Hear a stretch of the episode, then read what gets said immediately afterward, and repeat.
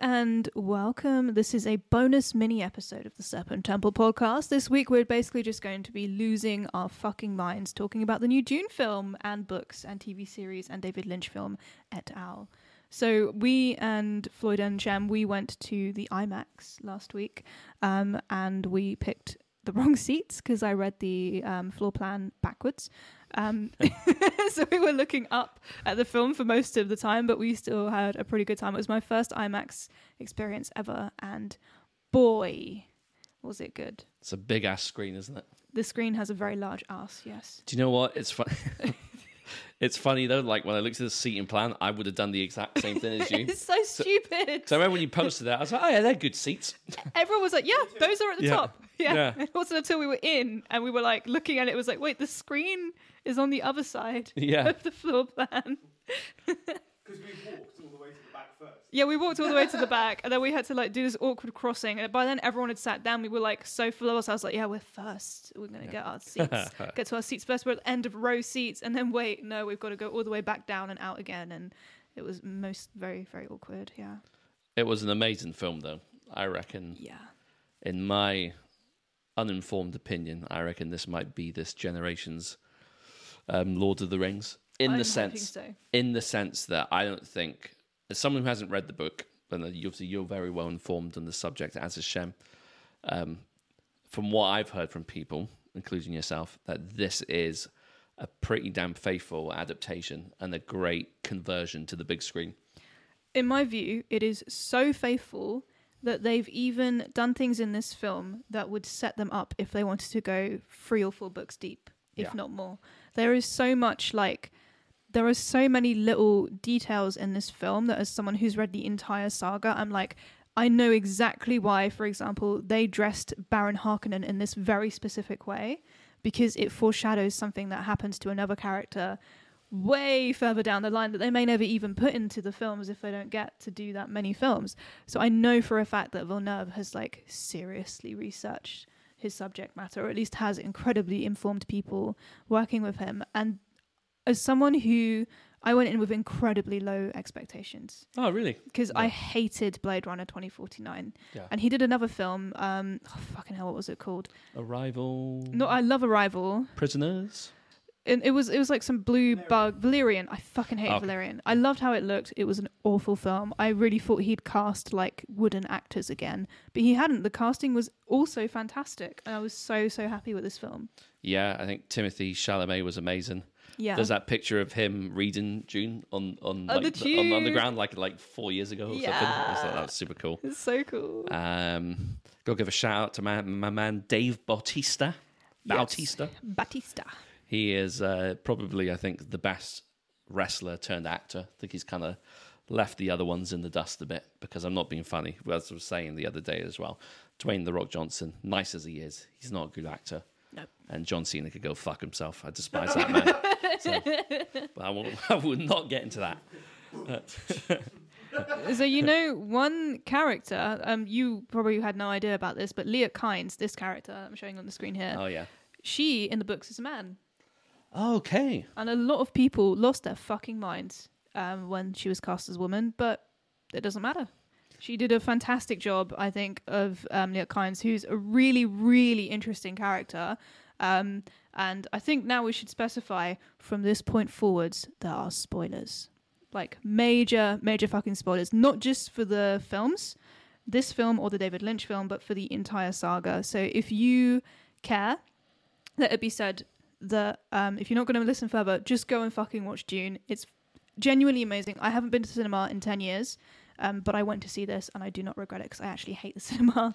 I hate sitting down for more than like an hour. I can barely watch like one episode of a TV series, but I was glued to my seat for the entire thing, and the two and a half hours went like 10 seconds, and the whole time my mouth was open and I was smiling like a stupid person. And please go and do this if you like sci fi. You will not regret it. Yeah, I would say it is an objectively great film. Yeah. I, I cannot accept anybody who would have serious concerns and criticisms about that movie. I just can't see how you wouldn't like it.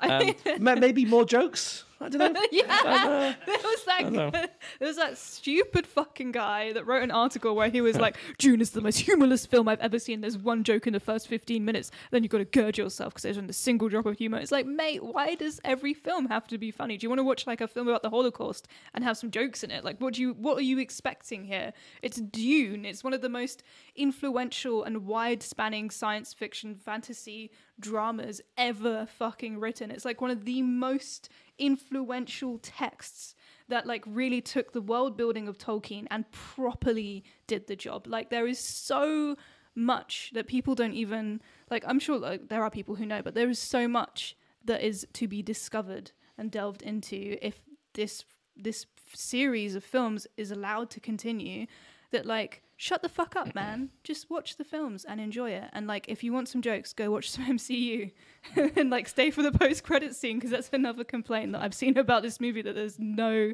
post credit scene. And apparently that makes it awful. The other complaint was as well. People were like, because advertised on the posters, it's it's um, advertises uh, just Dune, but on the um, when the movie starts, when the the title screen rolls up, it says Dune Part One, and people were like, "Oh, what? It's going to be more than one film?" oh what a shame that they're then- expanding on these films And some people, some people were literally saying, because I like looking on Twitter just to piss myself off more than anything. i know exactly what you mean Um, just like, um, and people were saying that they felt shortchanged by the fact that it had an abrupt ending and they didn't feel like it conclu- it, was a good enough conclusion. I was like, I mean, I've never read the fucking books, and even I know that this is a fucking a sprawling fucking universe and legendarium. Yeah. and there's no possible way you could cover it in one film. The entire okay, so here's a spoiler that's kind of not a complete spoiler. The entire premise of the Dune saga is that history repeats itself through cycles that last centuries and millennia. Yeah, And that is that is the plot of Dune. The plot of Dune is time is fucking huge, and yet somehow, regardless of whether you're fighting for good, you will eventually become awful and then be toppled, and the cycle will continue, and it will never end, and it's messy and chaotic. And yet, this is this is something that like people can control and people do so and it's fascinating how you see it span across centuries and people manipulating the threads of time for this exact thing to happen and then and you know it i'm sorry but yes if you expect that to fit into a single two and a half hour film then your expectations are possi- possibly too high considering the amount of work that goes into making a movie and fitting all that into a certain amount of time I love how our review so far has consisted of getting annoyed at people that didn't like the movie. yep But, so, what do you think about the way they handled um, spice and like the concept of spice? Because it seemed to me like it, it, it, it seemed to portray it in a way that was quite easy for a casual to understand why this was such a commodity in the universe. they did a great job in the in the Lynch movie as well. It starts with how it's so iconic. It starts with like um, you see the Princess Irulan, who's the daughter of the Emperor. She's actually describing how spice works and why there's like a crisis of the universe about it, and like the fact it's so scarce. Um, there is a comparison to be made with the Middle Eastern oil. Spice is essentially the same thing, and the Yeah. way that the so-called natives, the Fremen of Arrakis, are um, treated is very much analogous. And then the fact that like an outsider comes and liberates them again is very Middle East, very Lawrence of Arabia. It Yeah. is 100% a critique of the white savior complex, and it is not actually the white savior complex because of what happens afterwards. Yeah. Because it is very much um, not necessarily a good thing that this happens. Yeah. Um, but yeah, it's interesting, and I think there is there is actually still they haven't explained everything about Spice to you yet.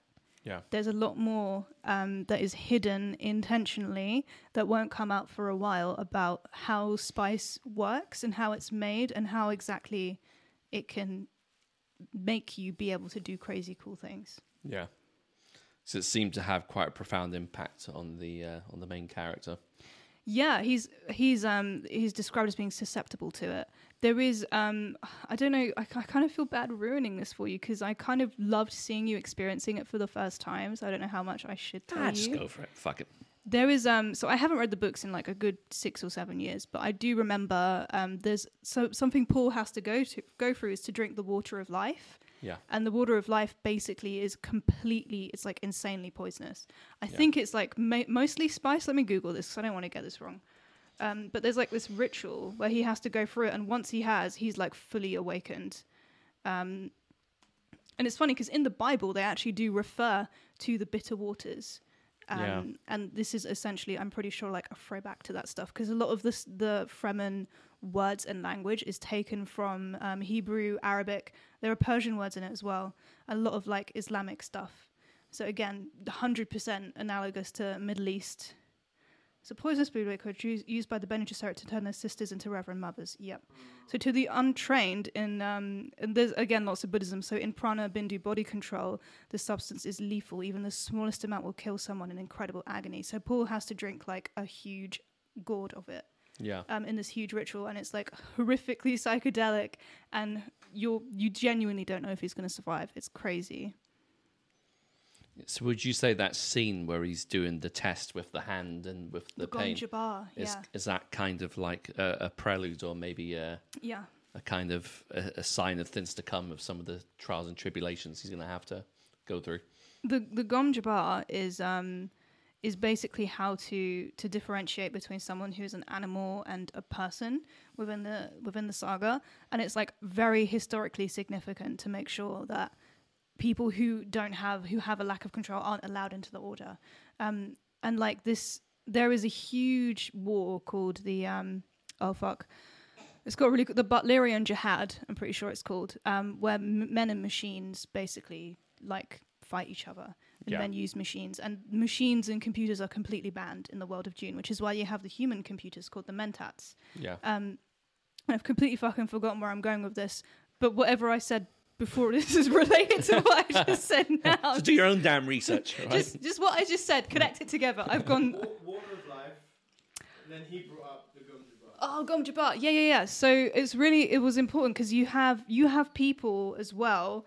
Um, what are they fucking called? The face dancers. You've got face dancers, right?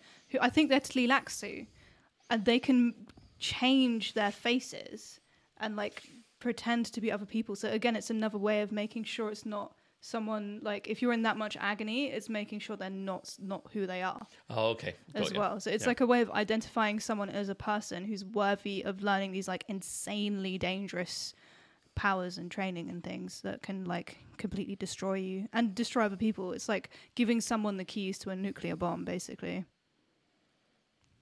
Oh, cool. So the character you were talking about before, so the one that you said was cast as a female, I've forgotten the name. Liet Kynes. So you said there was a bit of a reaction towards that. Liet Kynes is um, quite an important character because their death precipitates, I'm pretty sure, the civil war um, that actually makes the Fremen um, actively hostile towards the Harkonnen because they're basically like Fremen royalty, if I remember correctly. And they're also they're the person who keeps the secret of Arrakis and is like a bridge between um, the Emperor and the people of, uh, of Arrakis. Yeah. So like yeah, the being the ecologist is like really really important because the dream of the Fremen is to make Dune into a green planet. Yeah. So that so that's why they were cultivating all those plants and stuff in the in the bunker part. Okay. That's why it's so holy as well. Those like palm trees in Yeah. the films. Yeah. That's pretty wild. So how do you think it compared to the David Lynch one? Because you you talk about how that is a favorite of yours as well. The Lynch one is one of my favorite movies ever. Um, I'm pretty sure seeing that as a little kid was like a very formative moment for me. Um, and I still love it. And I think if I watch it again now, it will be different for sure because it is nowhere near as good. But it's wonderful. I mean, there's a pug in it. Um, there's the Atreides pug, and like it's in multiple scenes. That lucky little dog, cute little thing. Um, and Sting wearing a fucking cod piece shaped like an eagle, or whatever it is, is so sick. And the weird, like, disgusting. You haven't seen what the original Baron Harkonnen looks like. Oh, I want to see this. Oh, he is so gross. So Sting played. um No, He's not. Rabban. Character isn't in the one we just saw. oh, Okay, okay, okay. Yeah, he's so disgusting, and he's like kind of a pedophile as well. He's gross and he like floats around in his little spice suit. There's a Oh. Trump meme of him. Okay, they are essentially the same person. But yeah, the he- the actor who plays and does it so well. It's like a really visceral, um, like oh god, Yeah. gluttonous guy. But I think that um, Skarsgård did an incredible job of the of the Baron and did like probably definitely a better performance. Unfortunately, See, I see. I completely forgot it was Stellan Skarsgård, even though I knew It was he was in it going into it. I completely forgot. It kind of reminded me a bit of the engineers from Prometheus. I remember saying that at the time. Yeah, It had like a similar kind of look to them, and I think it's quite. It's quite a cold, like really like remorseless type of looking. I think Batista fits perfectly for that as well because he's naturally a very muscular person. yeah, Um, that's who originally played his character in the Lynch film. ah, Who have orange hair that casts them all as gingers. really? don't know what that means. but yeah, I think that Skarsgård did a. F- oh my god, he's like genuinely chilling. Yeah. Just yeah, no. It was um I think one thing that has to be said for this movie, um, is I thought the the Hans Zimmer score was fantastic. It's the first time I've actually not detested a Hans Zimmer score. It's very fucking good. Yeah. The Mongolian throat singing for the Sardaukar, Yeah, that was cool. and like the composer with his like weird hand movements, Yeah. and they have fucking microtonal bagpipes. That was really cool. That was like proper like euphoric. Yeah, It's like that meme I posted. Like your music Yes! saved me. I loved it. That made me so happy. You know, I think it's really interesting how the Atreides have the um, the bagpipes because it's kind of like a Scottish um, association. Yeah. And I would like obviously not in the books because that that doesn't exist in the Universe of Dune, but that's for, definitely for us, the viewer, in that like these Atreides are like portrayed very much as liberators because they are in the short term they do a fantastic job of like not being like the Harkonnens and trying to build like a connection with the Fremen of Arrakis um, and so you have this like very music associated with people who've been oppressed themselves Yeah. um, and who fought for their freedom, and that's kind of what happens to Paul along the way. Um, but then, yeah, you've got like the ominous fucking throat singing of the Sardaukar yeah. that juxtaposes that as well. it's so good. Yeah, it's, I'm surprised you don't like any of uh, other of uh, Hans Zimmer's scores. You're not not a fan normally. Um, I don't mind the Pirates of the Caribbean one. That was him, wasn't it? Yeah, yeah, Yeah. that was that was Hans Zimmer. The thing with Hans Zimmer is that his music is incredibly repetitive, which I get it, it's film music. But I also think that he he basically act, he's admitted to recycling his own film scores. So the film, the score for Pirates of the Caribbean, for example, was actually taken from one of his earlier films in the nineties. Oh, okay. I can't remember what it's called. It's like some airplane film or some shit, I think. And it's exactly the same. He just hasn't even bothered to write new music. He's just like taken the same theme. It's like literally writing like 10 albums using a single riff. That's what Hans Zimmer does. Yeah. And I know he writes really catchy, like pop music style um, film scores, and some of them, yes, are incredibly iconic. But I just think he's shit. Um, and I just don't like how unoriginal his work is. I think he could do better. I, it feels lazy that you're being paid that much money that another composer would put so much more effort into, and you're being that lazy with your own music. yeah. Sorry, Hans Zimmer. Yeah, it's- uh, yeah. I mean, in a way, uh, maybe he's just thinking, ah, well, you know, They won't notice. people people love what I do, so I'll just recycle it, and then easy for me, easy money, isn't it? yeah. All, the producers are just like, just do what you did with the other film, and he just keeps doing it over and over again. I That's why I don't was so know. shocked by that fucking Danny Elfman album. It was so fucking good. It was amazing. Like so Imagine if he did the Dune Yeah. soundtrack. That would have Yeah. been wild. But I wonder who if Villeneuve had more influence or impact on what Zimmer wrote for this film and was like, no, I want you to do this like that because everything felt super thought out. Yeah, he's he, he seems quite.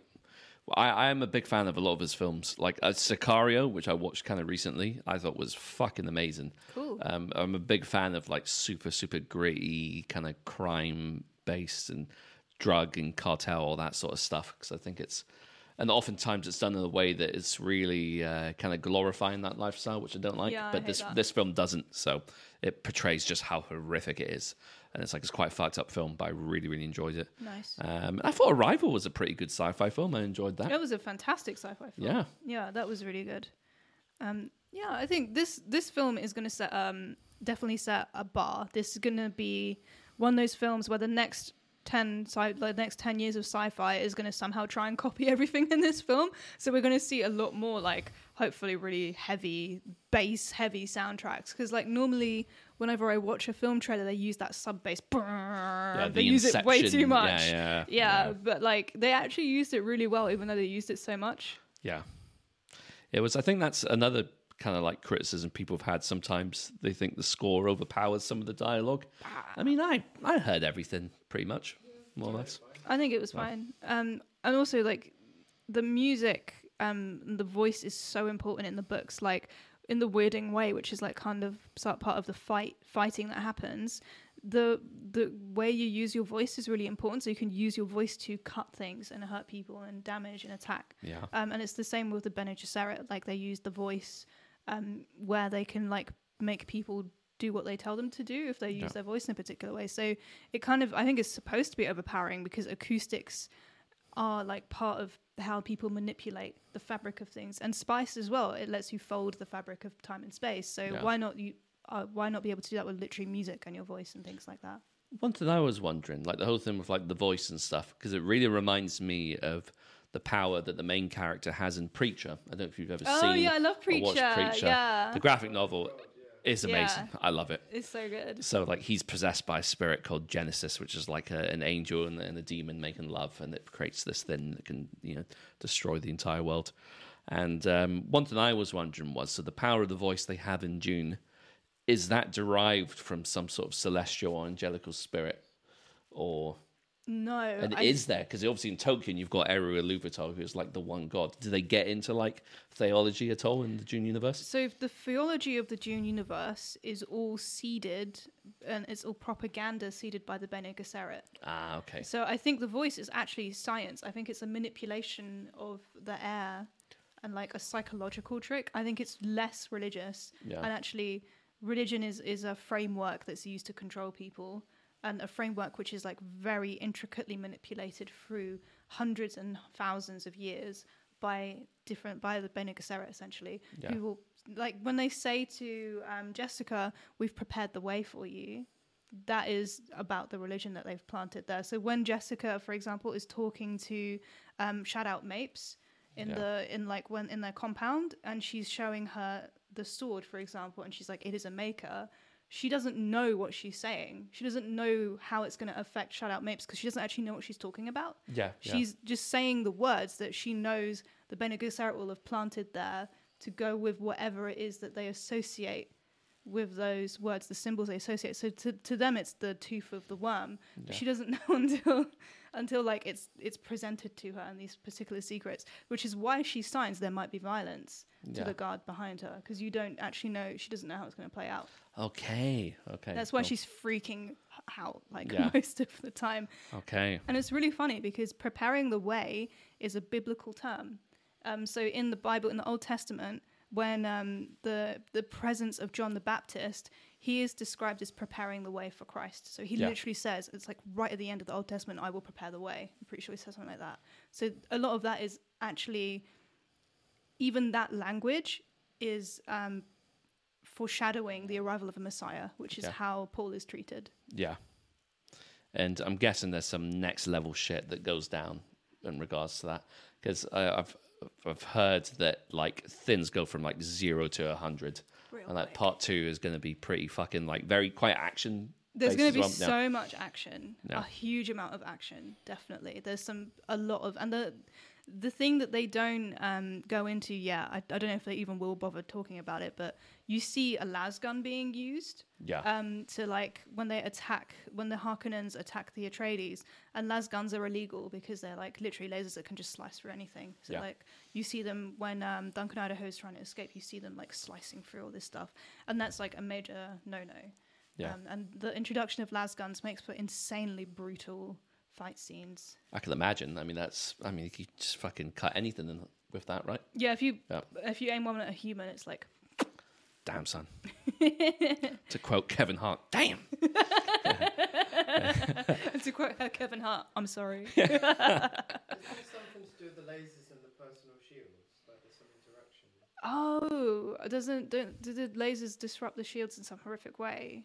I think it's like the lasers hit one of those personal shields Probably something like that. Yeah. Yeah, and the shields like they're interesting because they've make the sandworms go fucking mental.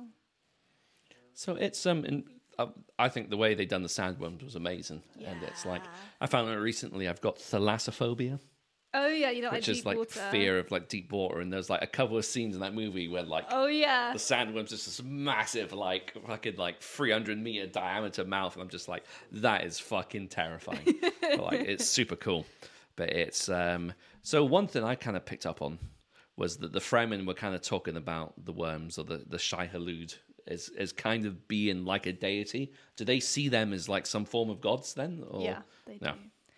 Uh, again, this is going to be a major spoiler. I don't know. I don't. Should I even say it? You've already said you're going to. Ah, fuck it. Why not? Okay. We'll do it live. So, eventually, Paul. So Paul is the Kwisatz Haderach, which means Yeah. that he can bend time and space, and he has these insane omni- omni- omnipotent powers. Yeah. so Shai Hulud in the Legends of the Fremen, and like I might get a few details wrong here, so I'm sorry because it has been a while. I should, I didn't have much time. I didn't do any research. I'm just remembering stuff from years ago.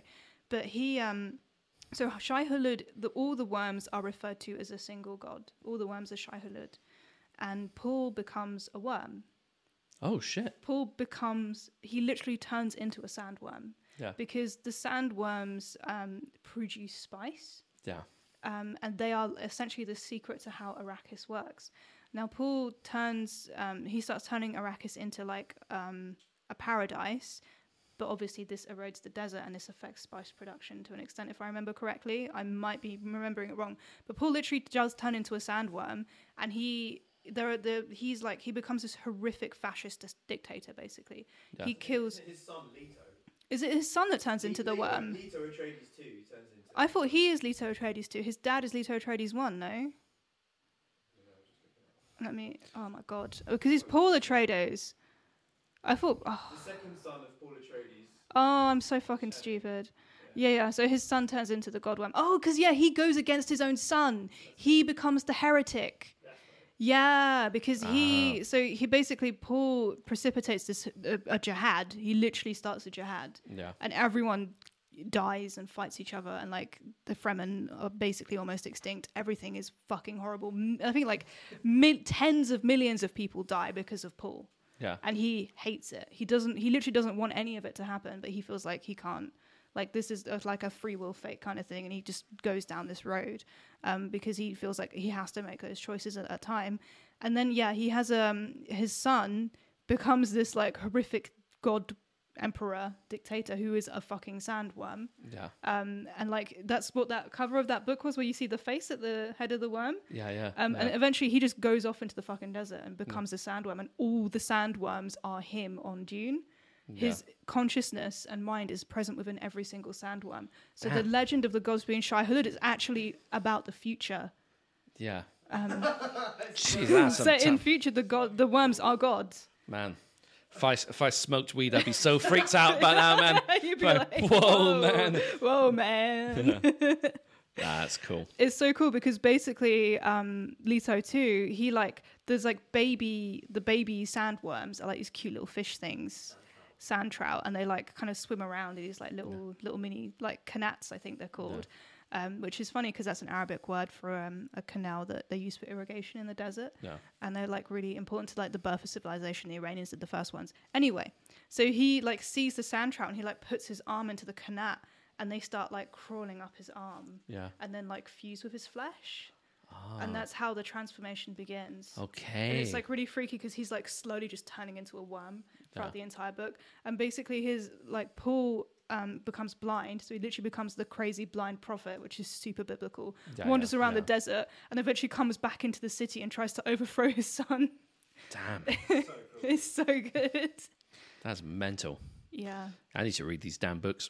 they're so good. Yeah, yeah, yeah, yeah. the detail and the descriptions are wonderful, and there is so so much shout out to Eastern religion and mysticism that I genuinely appreciate because they're not being appropriated. They're kind of being used as an example of how colonialization works, which is colonization works, which is really interesting because you know they've been planted there by the Bene Gesserit to manipulate the Fremen. So it's not appropriation in the oh look these words are cool way. It's appropriation in the oh god these people have been brainwashed into believing that this is what holiness is, Yeah, and then it's yeah. used to control them and to like make them feel these strong feelings and to feel that their culture is theirs but it's not their culture is actually in some ways been forced on them and it's really Yeah. it's not anti-islamic um, it's actually more anti-christian Yeah. because this is like very much the atreides and the harkonnens are white and they are courtier they are a court class um, families who are being manipulated by the emperor like this whole thing is very much like like the political maneuverings of, for example, France versus Russia and Iran, and Yeah. then like England coming in and fucking like you know Arrakis is the victim of the Harkonnens and the Atreides and the Bene Gesserit and the Tleilaxu and Yeah. the Spacing Guild and like the Emperor and Yeah. all that stuff. Yeah, I mean, and that's like, I'm not being funny, but like, how fucked up is the situation in, like, say, Iraq and yeah, it's for the same reasons. yeah, yeah, it's really interesting that these that you can see these parallels in this like vast um, cosmic drama that plays out, and you know, like the for example, like the revolutionaries becoming the the dictators in the end, like that's something that we've seen countless times in the past hundred years alone. It's Yeah. really interesting that you can see that being played out. yeah. Weren't you saying that the Harkonnens were originally good? Okay, so I haven't read these books for literally a decade, but I vaguely remember. So the um, so Frank Herbert wrote the Dune saga, and then his son, who's kind of a bit of a shithead, no offense, but offense, um, Brian Herbert, he's like doesn't fucking understand what Dune is about, wrote these awful, awful prequel books that are about the um, Butlerian jihad. So you've literally got these like fucking guys in mecha transformer space shoot suits with names like Agamemnon fighting in space. Yeah. Um, and they're having like, these insane like lasgun battles with each other. And like, I think somehow they get reborn and things like that. I can't remember. But yeah, I think Agamemnon is an Atreides. But basically, the bad guy, the really, really horrifically awful bad guy, I'm pretty sure is an Atreides yeah. and they're actually like a fucking awful family and they're really evil. So I think it's like another kind of flip of the cycle. okay. Um, but I could again be remembering it wrong. Please, someone correct me if I'm wrong. I will reread these books soon. Ironically, I'd have done a much better job of this six months down the line, but we're so excited about it right now. It's just really fun to talk about. Yeah. Yeah. It's like such a. It does really remind me of Tolkien, just how expansive the universe is so in terms of, like, because I remember you telling me that apparently the books span thousands of years. they do, yeah. Yeah, which is just wild. Um, it's so how how how far do you reckon the movie's are going to go? I mean, we're going to get a part two, I presume, in 2023, which I think everyone is like super hyped for because. Um, I just wonder if they'll go any further than that. So part two will be only the end of the first book, and Yeah. there are six books that I'm pretty sure. Let me let me double check. There's a lot of books, um, and yeah, I don't. They could easily do like a spin-off on just the Bene Gesserit. They could easily do that on like the Sardaukar, for example. I suppose it depends on the like the commercial success in the movies. I suppose you know. I mean, it's gonna have to wait and see. Yeah, I'm pretty sure there are six. So there's Dune, Dune Messiah, Children of Dune, God Emperor of Dune, Heretics of Dune, Chapter House Dune, Hunters of Dune. Is that? Oh, that, so they okay. That's going to be Brian Herbert and Kevin Anderson. So the first six are like the actual proper books, um, and then Sandworms of Dune and Sands of Dune, and then I'm pretty sure Brian did a bunch of like bullshit fucking Butlerian Jihad stuff. But these are all oh my god, they're fantastic. I, yeah. I'd definitely give them a read at some point. The old covers are so good as well. They've got like fantastically weird, janky sci-fi covers on them. So they're worth checking out. I love the I love old sci-fi, pulpy, like weird covers with like the bright primary colors and stuff. They're fantastic. Yeah, no, I was just super. su- Uh, probably it was my favorite cinema experience of the last kind of definitely five to ten years. Anyway, For me, it's the best since Lord of the Rings. I'm not even exaggerating. did you watch Lord of the Rings when it came out in the cinema? Yeah, that was great. That was that was fucking mind blowing. Yeah, yeah. It was. Uh, it was mind blowing. What was your What was your like other movie that? God, you know? The, the crazy thing is, I've never been that big a film person. Like, I'm very much quite strange in the way I consume media. Like, and I've always been more focused on listening to music and stuff. And because I've always been so obsessed with music, I find it hard to focus on more than one type of media. It's only really recently, I'd say, in the last maybe five to maybe 10 years at a stretch, that I've started watching TV shows and stuff and following like things with a lot of seasons and stuff. Like, I've obviously I've said many times how much I love The Wire. And, And you're um, gonna say the word. yeah. and then um, my partner's rewatching Walking Dead at the moment, which is interesting to see that again because it was just because I had Frank Darabont direct the first two seasons, and I love him. He's a great director. He directed The Green Mile and Shawshank Redemption, um, and also The Mist as well. So all, all Stephen King short stories. I'm not sure if they're all short stories, but I know definitely um, The Green Mile and Shawshank were. I'm sorry, but look at that Calvin Klein advert. Looks like a softcore porno. Yeah, that was a bit. it's like he's just sent me. Oh, I'm sorry. It's like the shop front in some of those Soho shops, isn't it?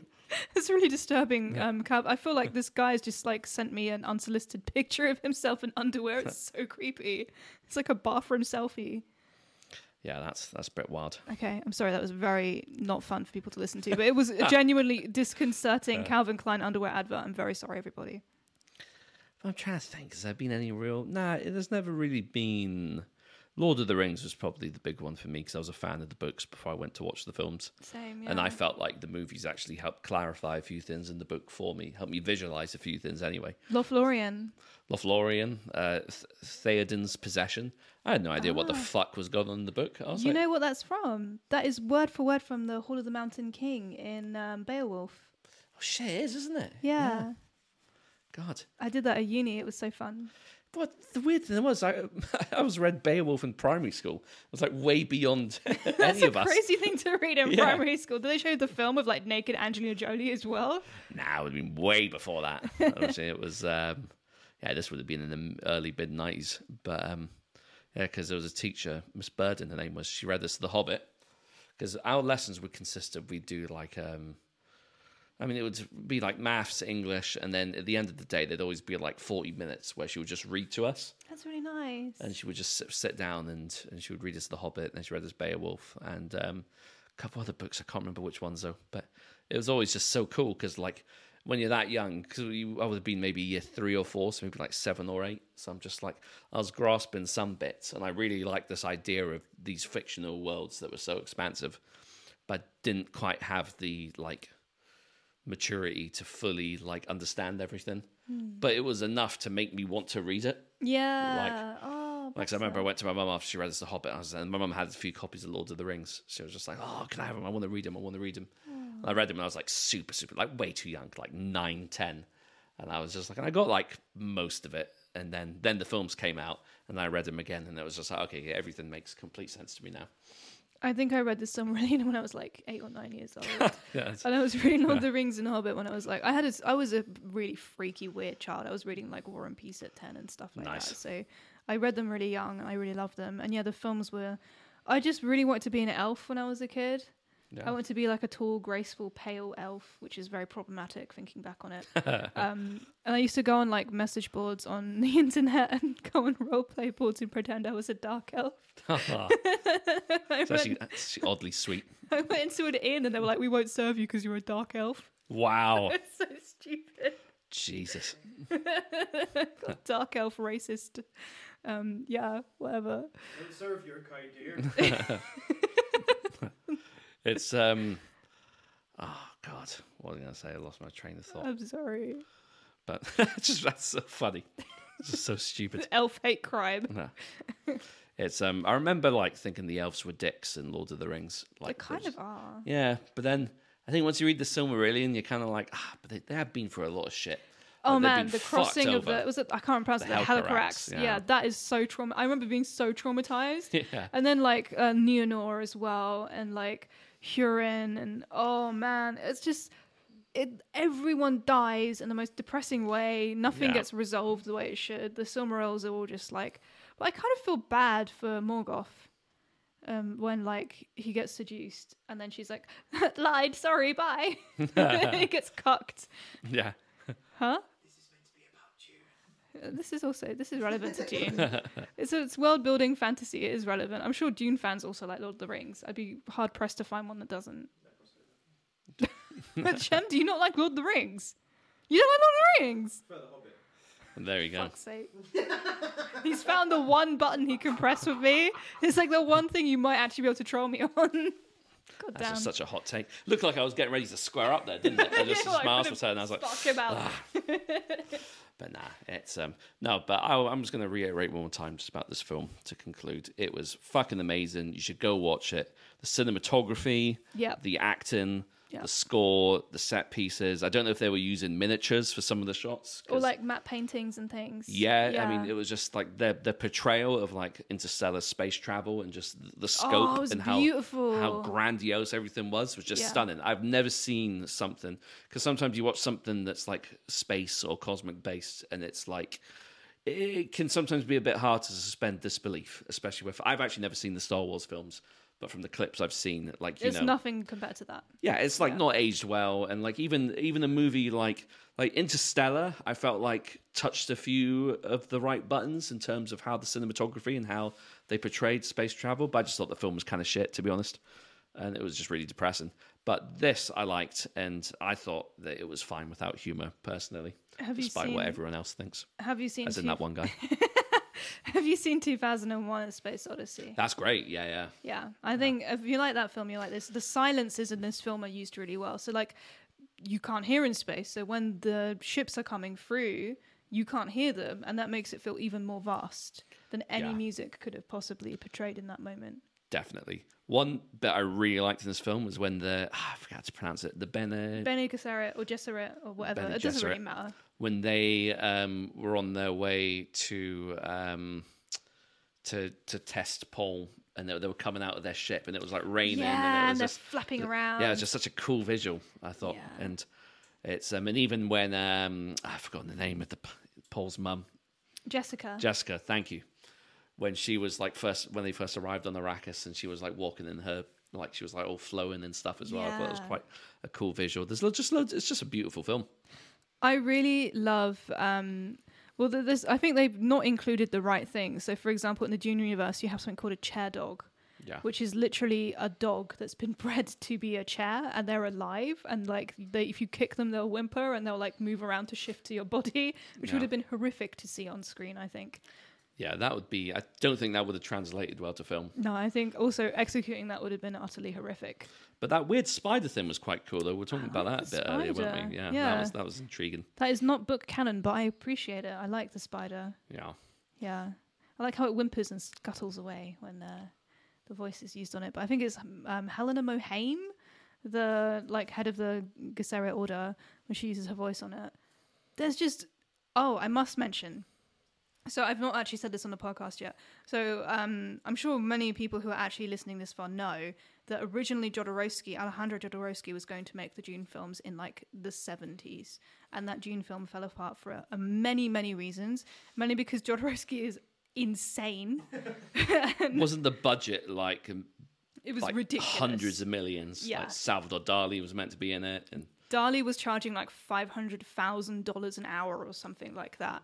Um, yeah, Mick Jagger was going to be in it. HR Jagger. Jagger? what? It's because I said Mick, Mick Jagger. and it's a Jig Jagger. J.R. Jagger. What's wrong with me? Um, I've had too much food. H.R. Geiger was hired to do some of the artwork, as was Moebius. Um, so Mo- Moebius did the spaceships and all the costuming. The original costumes for this film would have been wild, and Geiger did, or Giger did a lot of the concepts which were used in this modern Dune film by Villeneuve. So you can actually see, for example, Giedi Prime is very much taken from Geiger's original concept for Giedi Prime.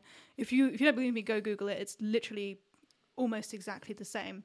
Um, and then also there were like little details and bits that were very much Geiger, and I absolutely loved that Villeneuve wasn't like being insecure and like not wanting to throw back to it.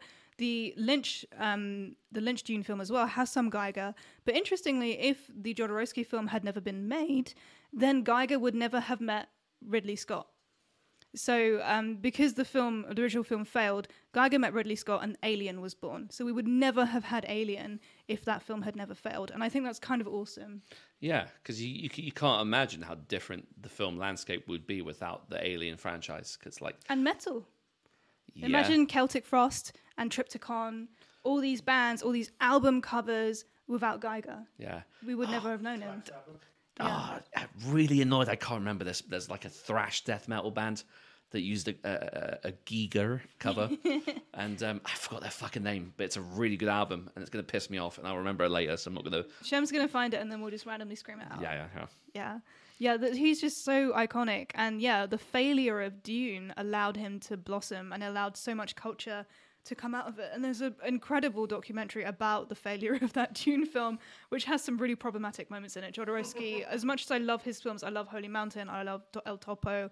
I really liked um, his autobiographical film, Dead Kennedys. The Kennedys had an album called Frankenchrist Okay. that used um, very sexual artwork of Giger's. Giger was very horny. Yeah, it wasn't Dead Kennedys. It was some.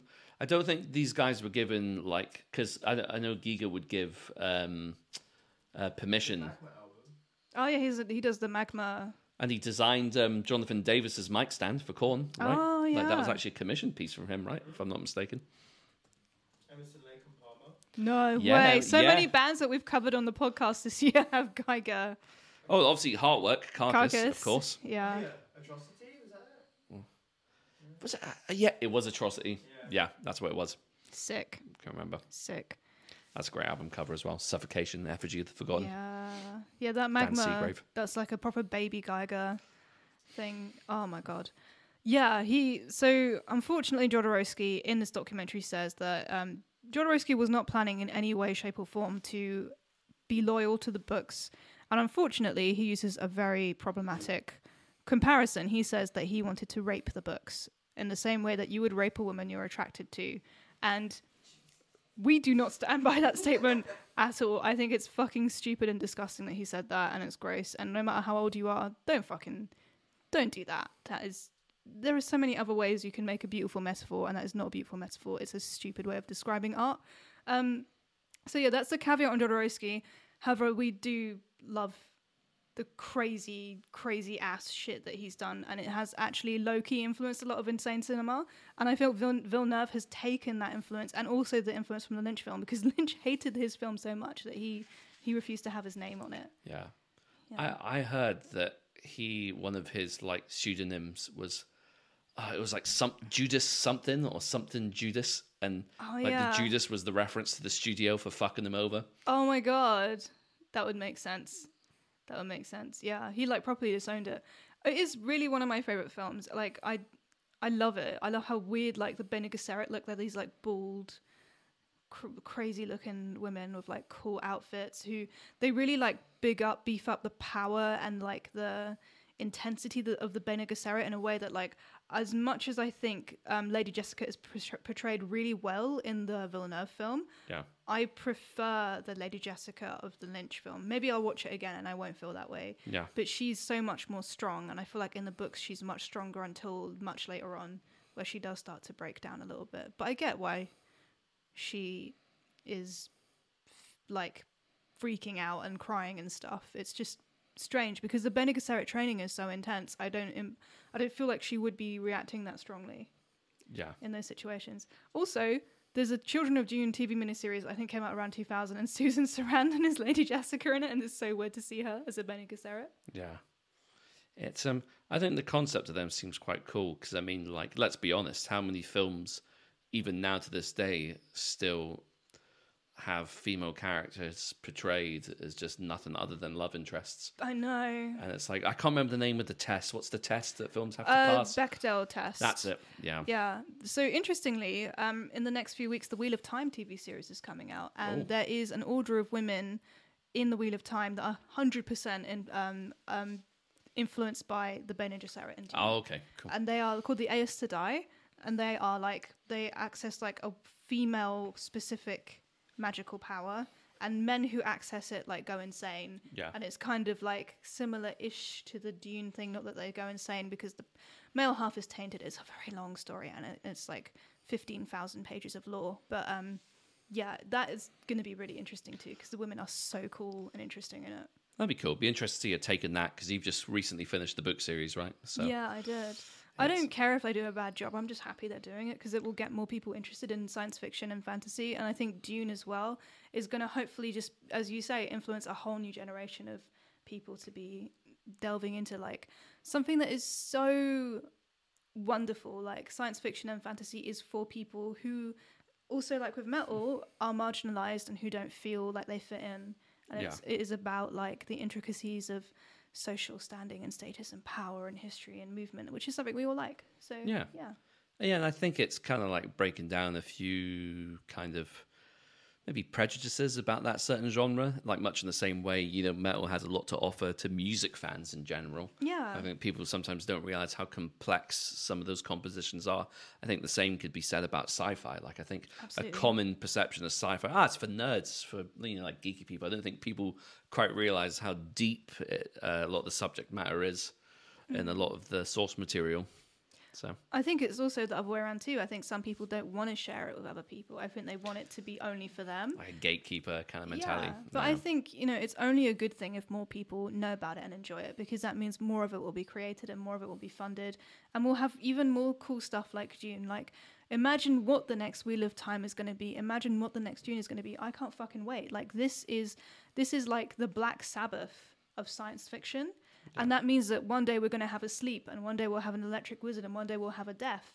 And Yeah. I can't like I want to be around. I want this to be popular enough that we're alive to see that happen. Yeah, I hope it is because I'm not being funny. Like you know, I'm not a massive fan of the Marvel franchise, but like that review is kind of indicative of kind of what is wrong with like a lot of people's attention span when it comes Yeah. to movies. It's just like, Yeah. ah, well, there's no pop culture references or there's no post credit scene, and like I don't want to lay the blame squarely at Marvel's feet for that, but like at the I same, think we should. yep.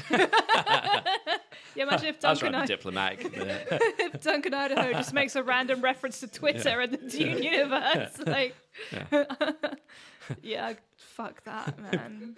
like Paul we're out of Szechuan sauce. It's like, just like Rick and sugar on Morty these randomly appear. God.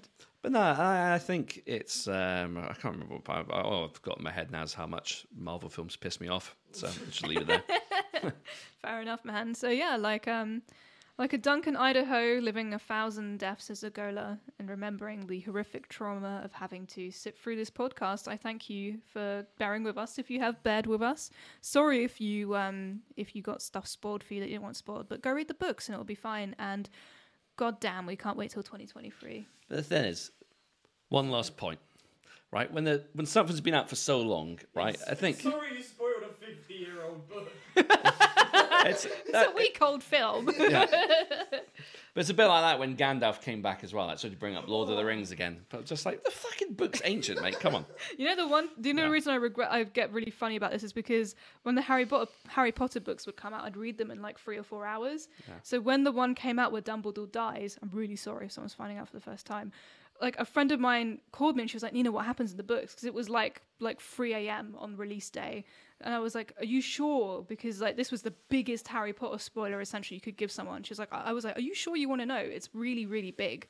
You do definitely want me to tell you? She was like, "Yeah, please, please, please tell me." And so I was like, "Okay."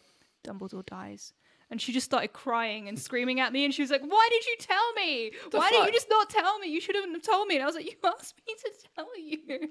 So now I, I kind of I think that's given me like a, a knee jerk fear of of accidentally spoiling things for people. Yeah, that's fair enough. Yeah, I'm sorry if um yeah Dumbledore dies. Spoilers. He deserved it. He treated Harry like shit anyway. But Yeah, Dumbledore But- is like definitely. but fuck it, I refuse to speak about Harry Potter. So I'm ending that there. Fuck Harry Potter. Good, goodbye. Thank you for listening. if you want us to do a Harry Potter review, we won't. Not in a million fucking years. See you guys. Thanks so Till much next for listening. time.